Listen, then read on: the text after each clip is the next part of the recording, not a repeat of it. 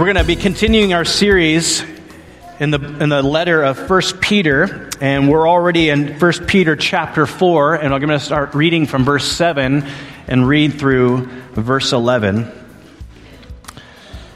1 Peter 4, chapter 7, or excuse me, chapter 4, verse 7 through 11. The end of all things is at hand. Therefore, be self controlled and sober minded for the sake of your prayers. Above all, keep loving one another earnestly, since love covers a multitude of sins. Show hospitality to one another without grumbling. As each has received a gift, use it to serve one another as good stewards of God's varied grace. Whoever speaks, as one who speaks oracles of God Whoever serves as one who serves by the strength that God supplies, in order that in everything God may be glorified through Jesus Christ. To him belong glory and dominion forever and ever. Amen.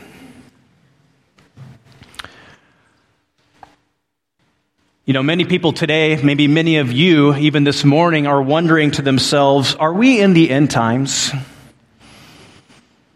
Is this the last days that we've maybe learned about, have talked about, have read about, have studied before? Are we experiencing the birth pangs that Jesus mentions in the Gospel of Matthew? Could Jesus actually return in our lifetime? Again, many of us have pondered this question maybe a little more passively before, but it seems to be more on the forefronts for many of our, our, our, thoughts and many of our discussions. And I no doubt the book of Revelation has become probably the most popular book to consult as of late. And by the way, if you're wondering, man, Revelation is so difficult to understand, our dear brother, Pastor Emeritus Mike Jones, is teaching on it every single Sunday morning during our equipping hour. And so if you're wondering, how do I understand this? I got no further introduction to go and just show up at 8:45 every Sunday morning and he is going all the way through it. And go, don't worry if you're like I haven't shown up yet he's only in chapter 3 so there's still a lot of chapters left. You uh, you can obviously look back at past notes. All those things are being posted and stuff but I I just heartily encourage you, this would be a great opportunity for you. We are calling it our equipping hour, where you just come in and we want to equip you as saints of God so that you might grow in your discipleship and fellowship of Jesus Christ. And so, revelation obviously is a big thing, but the point is, people want to know what's going on, right? People want to know what's going on. People want to know how to think Christian or how to think biblically about the current events that are happening in our world today. People want to know uh, how to prepare, right? Now, there's all kinds of uh, approaches or strategies in our preparation. And all you have to do is kind of turn on your favorite news app, and there are certain approaches or strategies. By the way, I say that tongue in cheek because perhaps the best thing you can do for yourself is not to take your thumb and clip that news app, because all you're going to receive is a horizontal perspective, one that is void of or devoid of where is God in all of this? Now, I'm not saying put your head in the sand and be ignorant. But what I am saying is, you would do yourself a great favor by first listening to what God says and seeing how Scripture defines or describes what you can anticipate, what you can do. It's interesting, you know, I, I I would say growing up in Alaska, there's a sense of preparedness that we uh, kind of just grow up learning, you know. In Alaska, it was not uncommon every single winter for the lights to go out for days at a time, to be snowed in literally, and not be able to drive out, and you were kind of reliant on uh, pre planning, you know. Uh, and I grew up in, you know, as George Wood kind of described, a, a nice double wide trailer, and uh, those are very efficient, by the way. Um, and so uh, on the inside of my, uh, on the inside of my windows was ice all winter long. And so it was kind of one of those things that we relied heavily on a lot of wood heat. And, and we relied heavily on pre-planning, like having extra water, having extra food, all those things. All that is really good, right? You kind of need to do that because we don't know, it's not a matter of if, it's just a matter of when you're pretty much stuck and you got to have to weather either the snowstorm or the lights going out until things get turned back on. It just was a normal part of reality. Unfortunately, people can always take things to the extreme, right? And when we hear apocalyptic type stuff and Hollywood's putting out all kinds of apocalyptic type narratives out there, we go, what do we got to do? Well, we got to fill our chest freezer with ammo. right? I was literally at Swain's talking to somebody who said their chest, one of their chest freezers was full of ammo.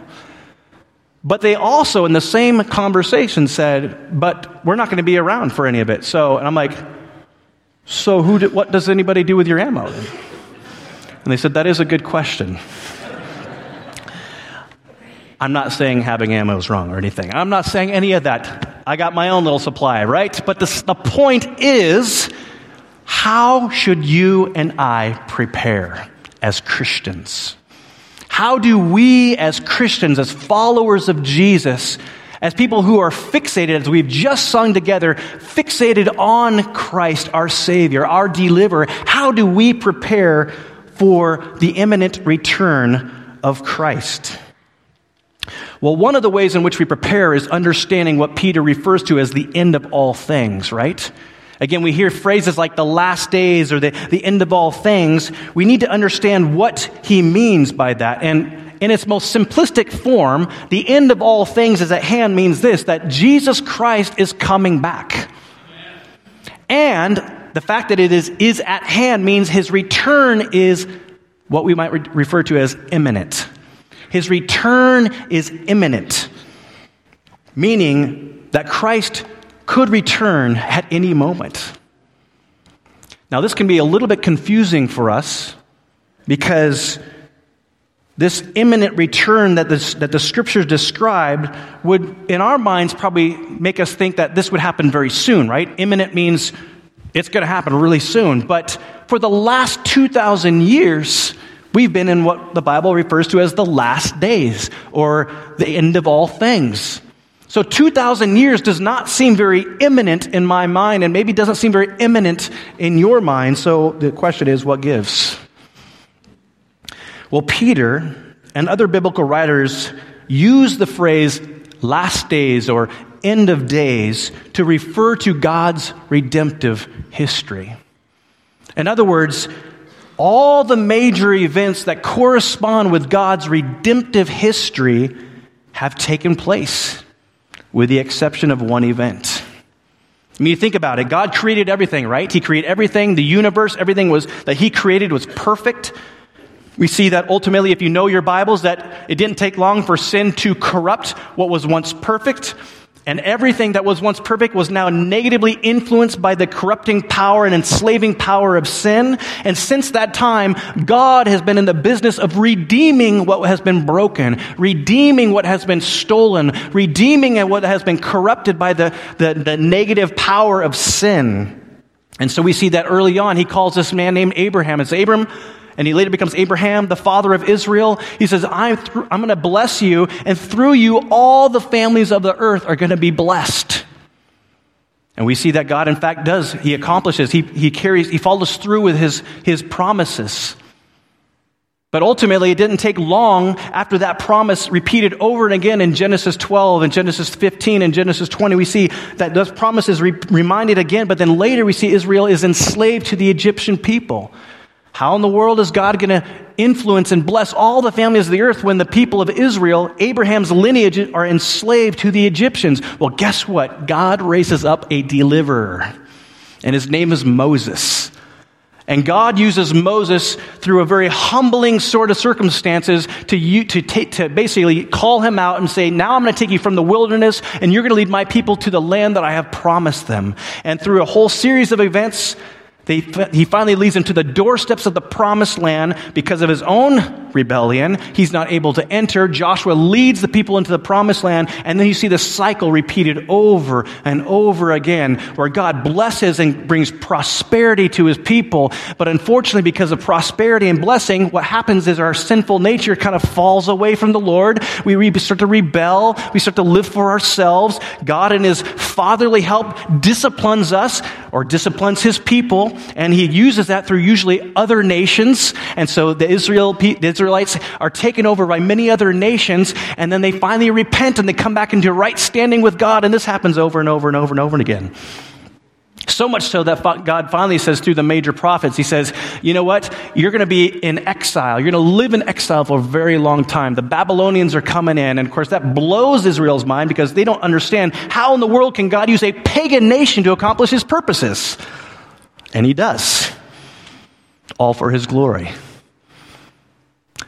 But then comes on the scene after a very long time a promise that began back in Genesis chapter 3 we see that God raises up another deliverer, and his name is Jesus. And Jesus has been promised long ago. In fact, he was promised even before the beginning of time. That we see that all that has transpired in history past for thousands of years was all part of God's ultimate purpose to glorify himself and to redeem his people for his glory. And so he sends his son Jesus. Why? To die to die for the sins of the world, to take on the necessary payment for our sin, to become a curse in our place so that we might be declared righteous and innocent before God. What does Peter say in 1 Peter 3:18? He says, "For Christ also suffered once for sins, the righteous for the unrighteous, so that he might bring us to God." So if you were to ask this question, why in the world did Jesus come? to bring you to God. And in order to bring you to God, he had to do for you what you could not do for yourself. He had to deal with your sin problem. This disease called sin, this incurable disease called sin, and only Jesus was the remedy for that sin. And he died for you, and he died for me, and he died for the sins of this world. But that's not the end of the story because he rose again. We're going to celebrate that in a couple weeks. Jesus didn't stay dead. Because if he stayed dead, as Paul talks about in 1 Corinthians 15, then we're kind of here for no reason. We, we serve and worship in vain. So we don't worship a dead Savior, we worship a risen Savior. And because Jesus is alive and because he's already gone back to his Father, we see in Acts chapter 1 that he's going to come back in the same way that he departed this earth. And so we see ultimately that all of God's redemptive uh, events have taken place except for one event that Jesus is coming back. Everything else has already transpired. Everything else has been accomplished. And we are here on the verge of the imminent return of Jesus Christ. And yes, it does seem like, huh, things seem to be moving and shaking a little bit. Things don't seem to be as normal or predictable or even controllable as they once as we once thought they were. You know, IBC family, the Bible calls us to be faithful. 1 Corinthians 4 2 says, It is required of stewards that they be found faithful. What does it mean to be faithful? To be faithful means to be loyal and to be steadfast. To be faithful means to, to be firm in one's beliefs and constant in one's performance. And one of the ways that you and I, as Christ followers, show our faithfulness, embody faithfulness, at least in part, is that we would long for that we, that we would anticipate, that we would yearn for, look forward to the return of Jesus.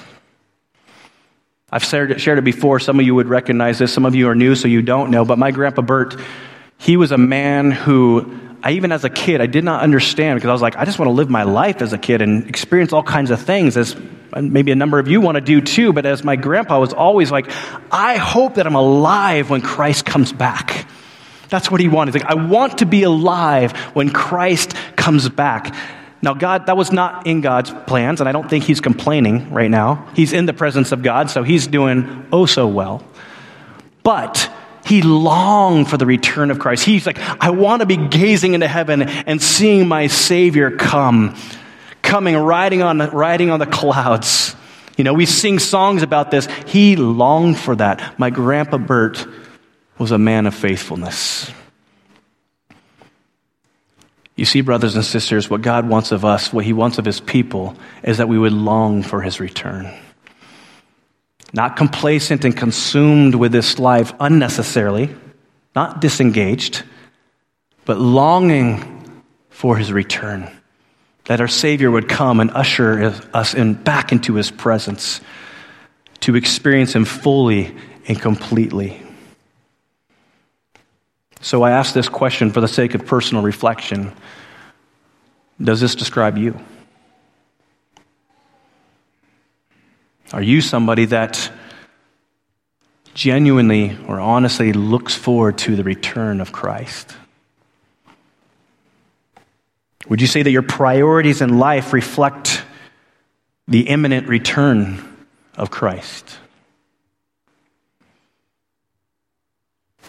Do you live as though the trumpet may sound today?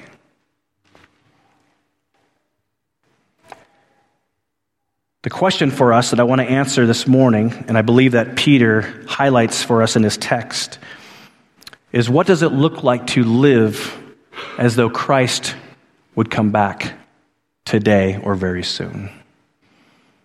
How then are we called to live?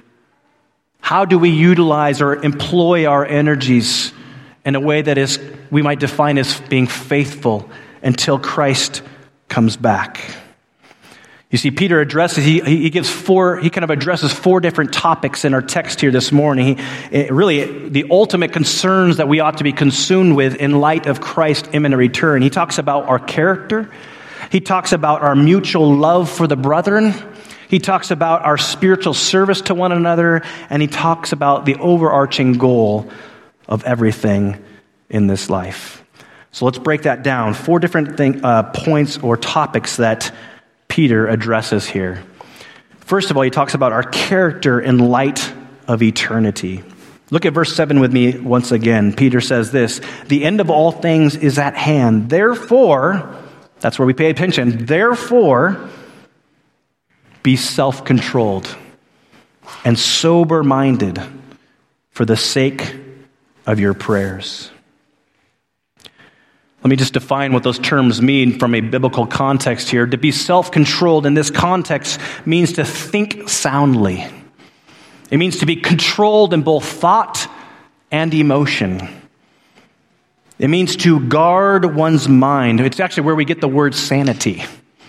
To be self controlled is to, to, think sanely, to think maturely. Thinking soundly means, as uh, Wayne Grudem would define, to think about and evaluate situations maturely and correctly. In other words, we don't respond emotionally and quickly jump to conclusions about any given issue or person but instead we carefully and we wisely and we patiently review the facts before any conclusion is made. Just for the sake of practical advice, whenever somebody makes or an assertion or makes a statement about one situation or a, especially a person, the best thing you can do in that conversation is not just think, but actually verbalize is that really true? Because the fact is, we're emotional creatures that are not always speaking truthfully, and we're not always relaying information truthfully. But it's amazing how many times our perceptions of people are given to us by someone else's perception of a particular person. And the question all at this point is is any of this even true in the first place? And yet, how often slander and gossip can repeat itself over and again because we haven't said, hold on a second, is this even true? And how do we know? You, see, someone who exercises self control or thinking maturely and correctly is slow to make conclusions and is, is eager to collect the facts before any conclusion is made. Be self controlled and be sober minded.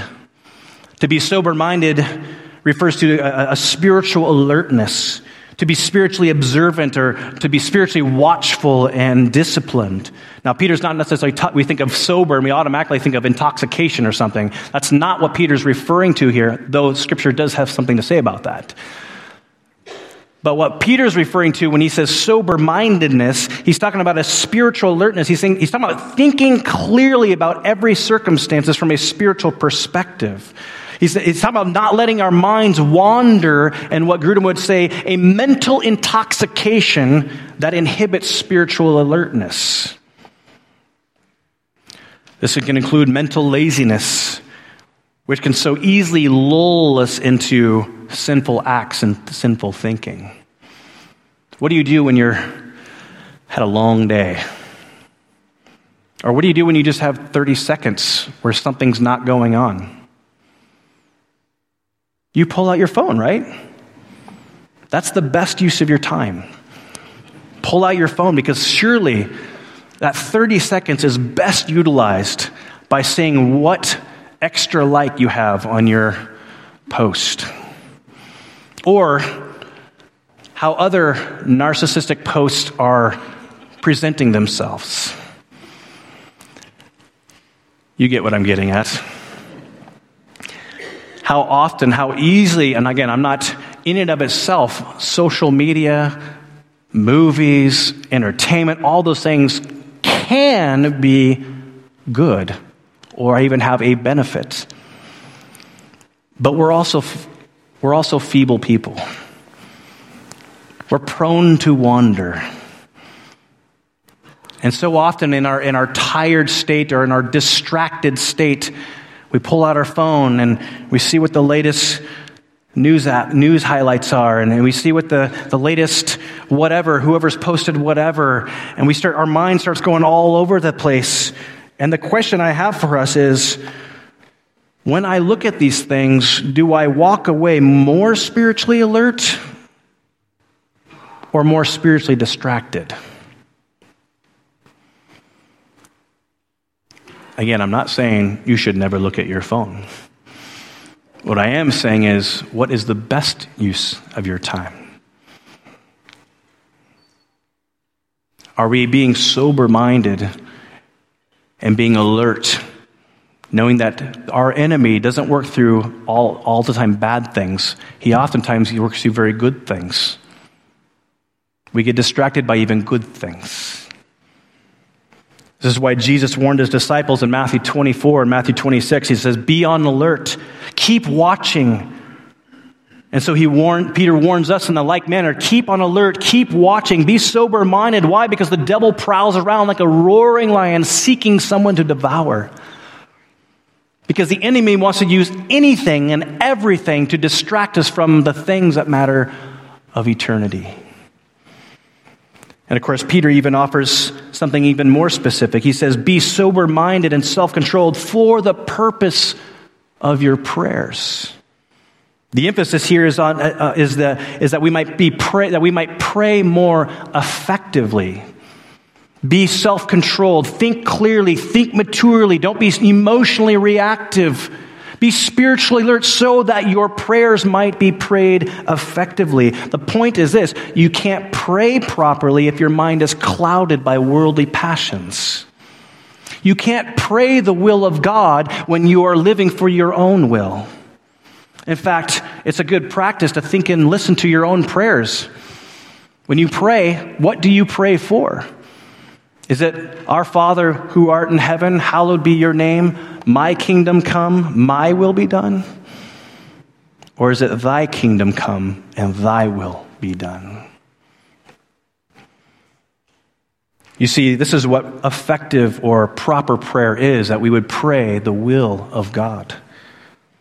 1 John 5 says this, and this is the confidence that we have toward him that if we ask anything according to his will, he hears us. And if we know that He hears us in whatever we ask, we know that we will gain or possess and have the request that we have asked of Him. Now you might respond, well, aren't we supposed to bring everything to God in prayer? And the answer is an emphatic yes. But as disciples, as followers of Jesus, he's teaching us to pray not for our own will, but ultimately for the will of God. This is why Jesus himself even prayed, Father, not my will, but your will be done. Notice these, even, even when we're invited to ask God of anything, it's whatever you ask in my name. It's whatever you ask in my name. That, the phrase in my name is all about the will of God being carried out in and through our lives. That's why James says so appropriately in James chapter 4 You do not have because you do not ask, and you do not and you ask and do not receive because you ask wrongly, to spend it on your own passions.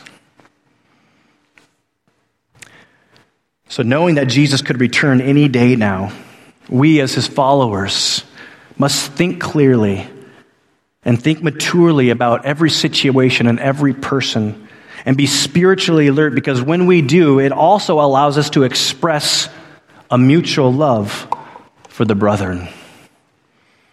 Verses 8 and 9, Peter says this above all, keep loving one another earnestly, since love covers a multitude of sins. Show hospitality to one another without grumbling. There's two, two exhortations that Peter gives from coming from a, a self controlled and sober mindedness for the sake of our prayers. He's like, now we have some practical outworking of this to love earnestly and to show hospitality. This idea for love earnestly, first of all, love is this, uh, in the Greek, the agape love, right? You know, in the Greek, there's multiple words for love. This particular word for love is agape, which means unconditional. Love one another unconditionally. But then he, of course, gives this qualification, right? Don't just love unconditionally, but love one another unconditionally with great earnest. What does it mean to be earnest or to love earnestly? To love earnestly implies a straining or a stretching, an exertion of maximum effort. Think of like a weightlifter trying to lift their, their, their record, right? They're only going for one rep, hopefully. I, I work out at Anytime Fitness, and though I have a different strategy being in my 40s, um, but there are still the 20 year olds and high schoolers that uh, employ a different strategy that I, that I once did. And it's all about how much weight can I put on, right? And I get injured at my age doing that, and so I don't do that anymore. But they like to like just you just stack on the weights, and it's not about going, hey, I'm gonna do 10 or 15 reps of this. It's about I hope to get one, and I have a spotter, and I have two people yelling in my ear going, come on, come on, and they're just exerting everything they got for that one rep. They're lifting earnestly. Actually, the, the, the, old Greek, in the classical Greek, the way they used the same word for earnestly was to, descri- to describe a horse that was stretched out in a full run, like all out run. Think Hidalgo or think Seabiscuit, right? You got the, they get the final, uh, the final lap there, the final stretch of the final lap, and it's just like, I mean, they're just going, and it's just all out. I just watched Hidalgo just like last week, basically, and it's just like you got that final scene, right? And they're just racing, they're neck and necking right there, and you're just like, I mean, the, it's just, it's just, it's kind of goosebumpy, actually. they are running earnestly with everything they got. And Peter says this May we love one another unconditionally to this degree. May we love one another unconditionally with everything we got. Everything in us, as much as it depends on us, may we be at peace with all men. May we pursue peace and pursue unconditional love. Can you imagine, IBC family, if we pursued one another like this? Can you imagine if we pursued one another with this effort or to this degree? I have no doubt in my mind that it would not eliminate conflict. It would not eliminate disagreement, but I have no doubt in my mind it would lessen the time between the conflict and the resolution. Because how often do we let things fester because we do not pursue one another with everything we've got? When we do this, we no longer give Satan a foothold. We don't give him a place to reign and rule and destroy. Grudem says this where love abounds in fellowship, in the fellowship of Christians, many small offenses, even some large ones, are readily overlooked and even forgotten. But where love is lacking, every word is viewed with suspicion, every action is liable to misunderstanding, and conflicts abound to Satan's perverse delight.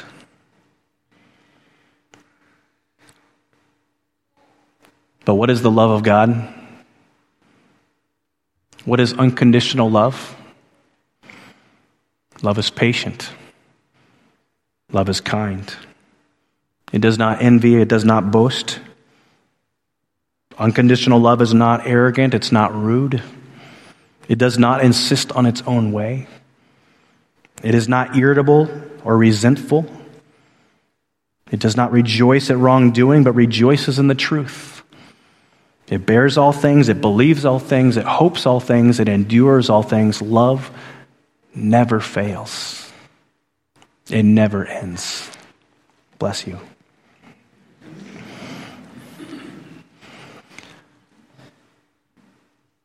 What must we do as followers of Jesus, knowing at the end of all things are at hand? How must we respond? What must we be concerned with of ultimate concern? Be self controlled, thinking clearly, spiritually alert, loving one another earnestly, and showing hospitality without grumbling. Pastor Tom kind of stole my thunder here a little bit. It's, that little quote you said was out of Poor Richard's Almanac. I think the missionaries stole that. no, it's actually great. But uh, Poor Richard's Almanac uh, has a, a, a variety of sayings, one of being, guests like fish stinketh after three days. and maybe that's true. Maybe relatives are that way. Maybe whatever. It could be that way, but not so for the follower of Christ. Yes, people can wear on us because guess what? The longer they're in our presence, the more they're interfering with our way, our mode, our neatly organized life. And yet, we are called to be hospitable without grumbling or complaint. Earnest love manifests itself practically by showing hospitality to others as the Lord calls you or leads you to do. I believe that in all its device forms and various forms, hospitality is really the service of welcoming and treating others the way you would want to be treated. It's really about being considerate of others before ourselves. And of course, I, I, I, appreciate the qualification that Peter places on the service. He says, Be hospitable, but do so with joy, not with grumbling or complaint, not begrudgingly. And the reason why I believe that Peter gives this qualification is because, well, oftentimes the moment in which hospitality is best served is often very inconvenient at the same time. Sometimes we can plan our hospitality, and sometimes hospitality blindsides us, or at least the opportunity for hospitality blindsides us. And then what do we do? Oh, I'd love to help. I'd love to serve, but man, my day is busy. Oh, I'd love to help be hospital in some way, but it drains me so much. And it can be. Let me just say this in regards to hospitality. First of all, hospitality is not an expectation only for those who have the gift of hospitality. Not everybody's a Tess Bodette who makes sure that nobody goes home hungry, but very full and ready for a nap. But we are all called to be hospitable to be considerate of the needs of others even before our own needs. Secondly, hospitality. You can't always plan when to be hospitable. Sometimes the need arises when you least expect it. Last weekend, I was overseeing John, uh, Berta MacArthur's memorial, And during the, during the eulogy, some of you were there, John MacArthur shared a very powerful story about his wife. One of the stories was here's Berta. Of course, she was very much known for her pie baking skills. Could have been a spiritual gift, I think. Um, but she was also known for her other baking skills, and it passed on to Scott. I know that. And she baked a whole thing of rolls one day, probably for herself and their family. And yet she felt a prompting from the Lord saying, Go across the hallway in this apartment that they had just moved into and give them to your neighbor. She's like, Okay. She promptly obeys. She walks across, knocks on the, the hallway, the, the door of the apartment next to her. Someone finally comes to the door. This lady comes to the door. She's like, I have some rules for you. And I don't remember all the introduction. John, you could probably say it better than me, but basically, like, the Lord's called me to give this to you. Here you go. She says, Thank you, grabs it, shuts the door. Okay. Walks back across the hallway. Lord, I'm not sure what that's all about. Until the next day, a knock on her door. It's the lady across the hallway. And she says, I just want to say thank you for coming and giving me those rolls. When you knocked, I was literally walking to the bathroom to cut my wrists. But then you came. And I thought in that moment, someone probably cares. And Berta was able to share that there's a God who cares. You see, you're hot, when the Lord prompts you to being hospitable, even in the most inconvenient of times, it could be the difference between life and death for somebody. You never know.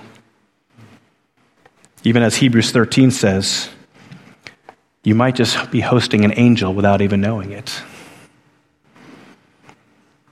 Hospitality can be inconvenient, but as we should always do, because we cannot be providing for the needs of everybody. We can be aware of needs and we may be powerless to do anything about it, but can I just encourage you this, dear family? Ask. Just ask of the Lord Lord, is this something that I'm supposed to respond to? Perhaps the reason why he makes you aware of it isn't so you're supposed to respond, but you are called to drop to your knees and pray.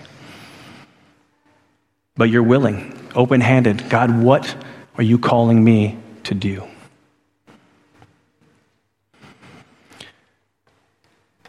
Love one another earnestly. Show hospitality without complaint. Thirdly, our spiritual service to one another is another way that we live faithfully in light of Christ's imminent return.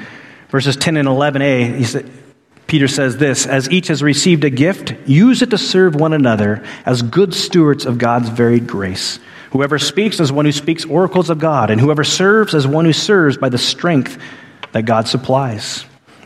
I'm not going to spend much time on this. But I do want to just say a couple things uh, up front very clearly. This could be a, maybe just an invitation for a further conversation. We'll just put it that way. But let me just say this. If you are a follower of Jesus, that means you have the Spirit of God indwelling you. The Spirit of Christ take, has taken residence in your life. And you know what that also means? It means that you have been supernaturally gifted by the Holy Spirit God, by His Spirit, has gifted you. But here's the thing He does not gift you for your sake, He gifts you for the sake of the church. God gives each of His children a spiritual or multiple spiritual gifts. There's not necessarily just one gift, but multiple spiritual gifts, no doubt, and some more prominent than others. And He gives those for the sake of building up the body of Christ. And let me just say this in regards to spiritual gifts. Though every church is probably striving after this, and IBC is no exception to the rule, we're always desiring that each and every one of you not only recognize your gifting, but that you would have an opportunity to serve in the way that God has gifted you. That doesn't mean you necessarily serve on a Sunday morning. That's not what serving out of your giftings technically means. It just means that am I fulfilling the ministry that God has called me to fulfill by His grace, by His empowerment, and by the way He has gifted me? whether it be on a Sunday morning or another ministry or whatever it may be, am I being faithful to live and serve out of the way He has gifted me for the sake of building up the body of Christ, and as we will see in a second, for the sake of bringing glory to our Heavenly Father? And so I say that more as an invitation. If you don't know where you're gifted, we'd love to talk. Because there's no greater joy than serving in the way that God has wired you. It's, in a sense, it becomes easy. Not because it doesn't drain you physically, but you can be spiritually pumped. You're like, man, this is incredibly exhausting and incredibly amazing at the same time because it's just who you are. I got to say, I love watching some of you surf. You, you, you shine brightly because you're serving and building up this body, this family. You're building up the church in the way that God has gifted you. And I love the fact that every Wednesday, we have prayer warriors coming here, Terry Root right there, coming here and praying for you and praying for the church in PA and praying that God's redemptive purpose would be accomplished through his church here. I love it. I'm so thankful for it. I pray that we would all join hands, link arms together for that common goal and purpose. Fourth and finally, what is the overarching goal? The overarching goal in everything we do is to glorify God, so that in everything, verse 11 says, God may be glorified through Jesus Christ. To him be glory and dominion forever and ever. Amen. What does Paul say in 1 Corinthians 10:31? Whether you eat, whether you drink, whatever you do, what does he say? Do all for the glory of God. I don't know if you recognize it or not, but when you walk into the foyer, or at least when you leave here, there's a statement on the wall that says, Our vision. And our vision is to, to glorify God in all things and to delight in Him. Why in the world would that be our vision? What does that even mean? I'm not going to go into it right now because there's a sermon you can point back to a little bit earlier, and I, un, I kind of unpack that more fully. But let me just say this. First of all, that's why we were created. God created you so that you might bring glory to himself, that you might reflect him more fully. What does David say in Psalm 16? He says, I have set the Lord always before me. And the, point of that is, he said, therefore my heart is glad.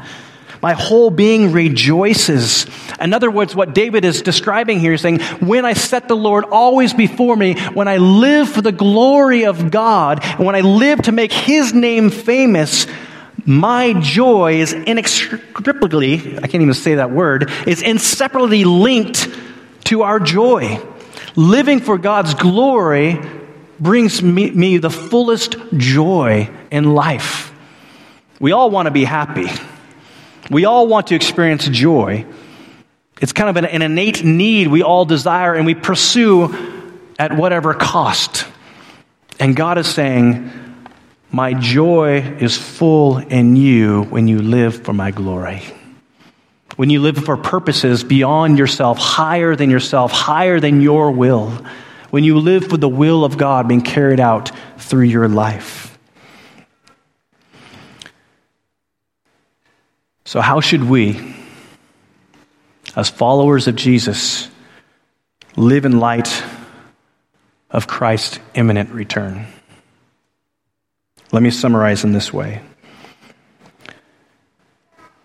We must think clearly and think maturely.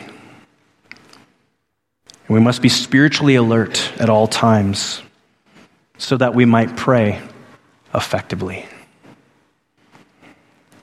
Peter also says that we must love one another unconditionally with an earnest that is described as in giving everything we've got. We must be ready to show hospitality at the moment the Holy Spirit prompts us. We must understand that God has gifted you for a reason. He's gifted you on purpose and for a purpose to serve others and to build His church. And when it's all said and done, may everything we do be done for the purpose of directing all our attention and all our praise onto our Father. That's how we prepare when all things are at hand. That's how we prepare for the imminent return of Christ. You see, Jesus himself lived for the glory of his Father. He lived for the glory of his Father, and he lived to fulfill the will of his Father. In John 12, Jesus says, My soul is troubled, and what shall I say? Father, save me from this hour. But he goes on to conclude, But for this purpose I have come to this hour. Father, glorify your name. And then a voice comes from heaven saying, I have glorified it, and I will glorify it again. What does Jesus say in John 17? He prays to his Father, the high priestly prayer Father, the hour has come, glorify your Son, that the Son may glorify you. I have glorified you on earth. I have accomplished the work that you gave me to do. And now, Father, glorify me in your presence with the glory that I have had with you before the world existed. Here's the deal the ultimate act of bringing glory to the Father was for Jesus to die so that you and I could live. He was obedient to the point of death, even death on a cross. And his death resulted in life for you and for me, and is made available to all who would call on the name of the Lord. So we get to celebrate him again. Week in and week out, draw focus to the death, burial, and resurrection of Christ. Because you see, in God's redemptive purposes, we've already said, all these events have taken place except for one. But the climax of human history was the, was the cross of Jesus. That's the culmination of human history. And now God is wrapping all things up, and one day He's coming back. And so we take the bread as a way of constant remembrance. We take this bread and we eat this as a way of saying thank you and drawing focus and remembering the body of Christ, which was given so freely for you and for me. And may I just say this up front communion or the Lord's Supper is only for believers. This is not for anybody. This is not uh, an extra dose of grace upon you. This doesn't give you credit for heaven. This is for believers who have already identified with their Savior, Jesus Christ, who have said yes to Christ, who are following Christ, not perfectly, but persistently. It's for us. It draws us into a remembering grace. And so, as Christians, we eat this bread in remembrance of the body of Christ. Let us eat together.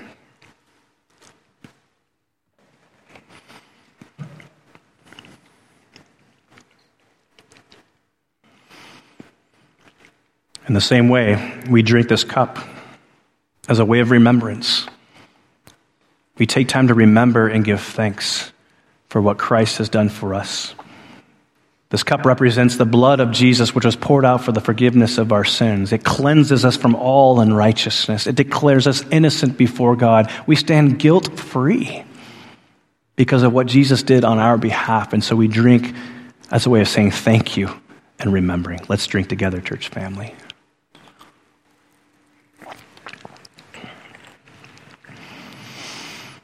Heavenly Father, we are so grateful for your goodness to us. Jesus, we're so grateful that you do not call us to a standard that you have not yet first modeled to us. You don't tell us to do something that you haven't already done as a way of following you, following in your footsteps. And we're so grateful for the fact that in the midst of everything going on in our lives, and as the world seems to get more and more volatile, Father, you call us to look up.